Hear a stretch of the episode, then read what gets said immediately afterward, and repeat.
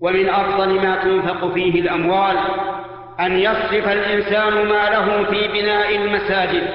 والمشاركة فيها، فقد صح عن النبي صلى الله عليه وسلم أنه قال: من بنى لله مسجدا يبتغي به وجه الله بنى الله له بيتا في الجنة. من بنى مسجدا يبتغي به وجه الله لا يريد بذلك ثناء من الناس ولا مدحا عند الناس، ولهذا نرى أن الإنسان إذا بنى مسجدا